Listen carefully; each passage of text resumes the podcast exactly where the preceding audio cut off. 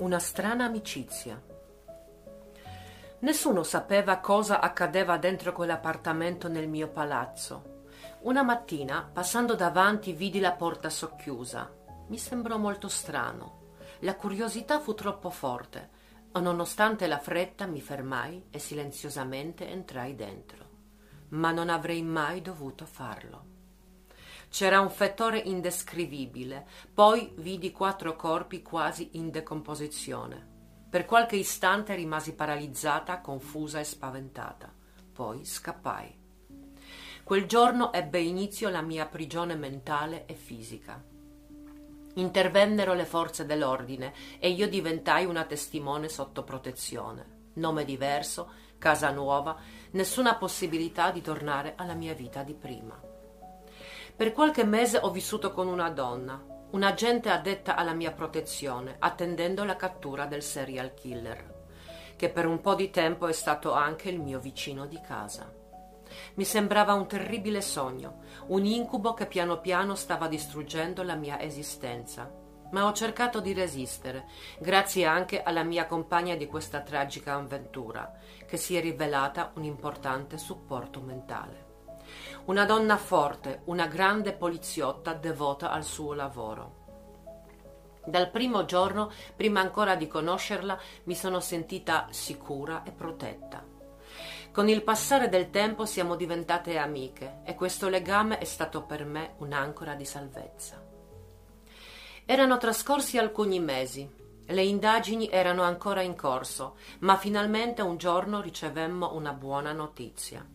A quanto pareva aveva, avevano trovato una prova importante che avrebbe potuto condurre la polizia al killer e si sperava finalmente nella sua cattura e io nella fine della mia prigionia.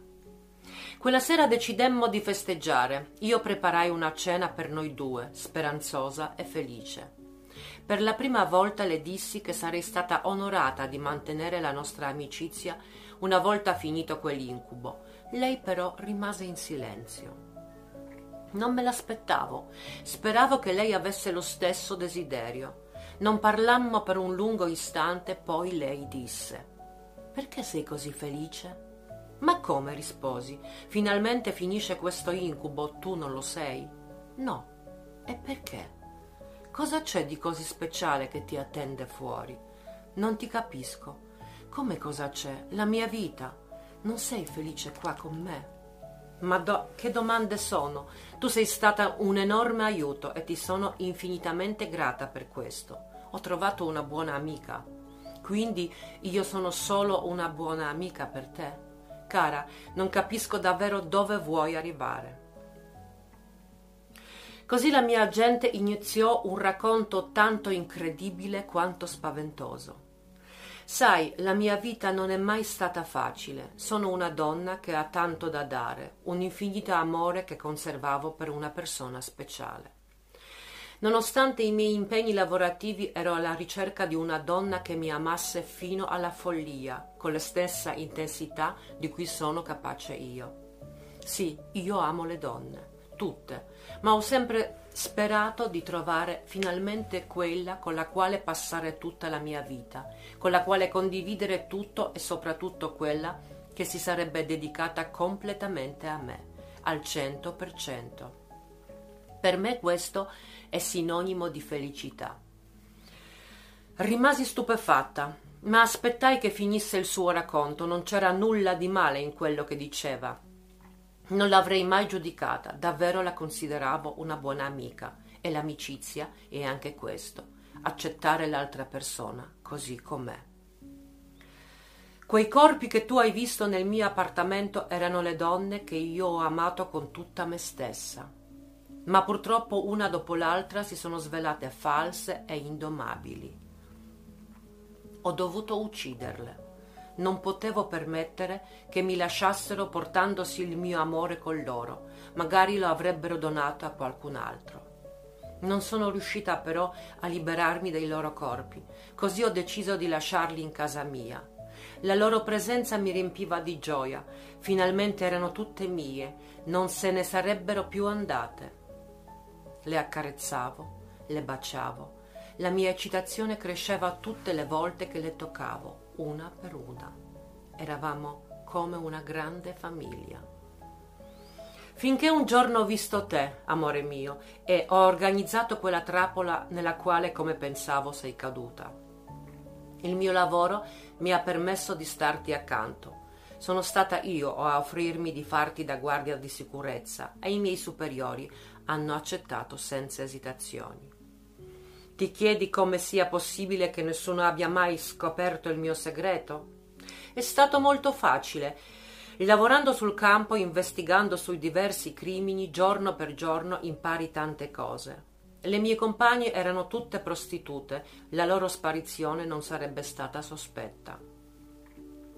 Mi sono accertata che nessuna avesse famiglia o qualche parente in città. Gli ho promesso una vita migliore e dato tutto il mio amore. Ribadisco però, dopo averti vista nel mio cuore è esplosa la passione per te. Ed eccoci qua. Ci siamo trovate a vivere parecchi mesi insieme, solo noi due, conoscendoci bene, creando un legame unico, meraviglioso. Tu sei tutta per me, io tutta per te e non conta più nulla. Sinceramente non saprei che prove abbiano trovato i miei colleghi. Probabilmente accecata d'amore ho abbassato la guardia e ho fatto qualche sbaglio. Ma non ti preoccupare, tesoro mio, abbiamo sicuramente ancora qualche giorno prima che il caso verrà chiuso. Possiamo progettare una fuga all'estero. Ho tanti soldi da parte. Ci procureremo documenti falsi e vivremo il nostro amore altrove, lontano da qui. Che ne dici? Sono sicura che l'idea ti piaccia. Ero letteralmente pietrificata. Non riuscii a dire una parola e mentre lei si avvicinava a me, mi accarezzava i capelli, mi guardava con quegli occhi da pazza, io tremavo, avevo una paura surreale. Non riuscivo a muovermi, le immagini di quel giorno maledetto mi passavano davanti agli occhi. Quella terrificante verità mi sconvolse al punto da non riuscire neanche a respirare. Temevo per la mia vita. Assimilavo secondo per secondo il fatto di aver vissuto per mesi con un'assassina seriale. Una folle psicopatica che addirittura consideravo un'amica. Non era possibile, doveva essere un altro brutto sogno. In un momento di lucidità cominciai a pensare come uscirne fuori. Intanto avevo assecondato ogni sua proposta. Non avevo altra scelta. La casa era chiusa e lei teneva le chiavi. Ero senza telefono. A un certo punto scoppiai a piangere e allora lei mi abbracciò molto forte, dicendomi di non avere paura, che tutto sarebbe andato bene e che a breve avremmo vissuto molto lontano da qui godendoci il nostro amore. Dopo aver pianto a lungo, svenì. Mi svegliai in un letto d'ospedale. Di fronte a me degli agenti mi chiesero come stavo. Avevo dei tagli e delle ferite sul tutto il corpo. Mi facevano male. Ero frastornata e ancora spaventata.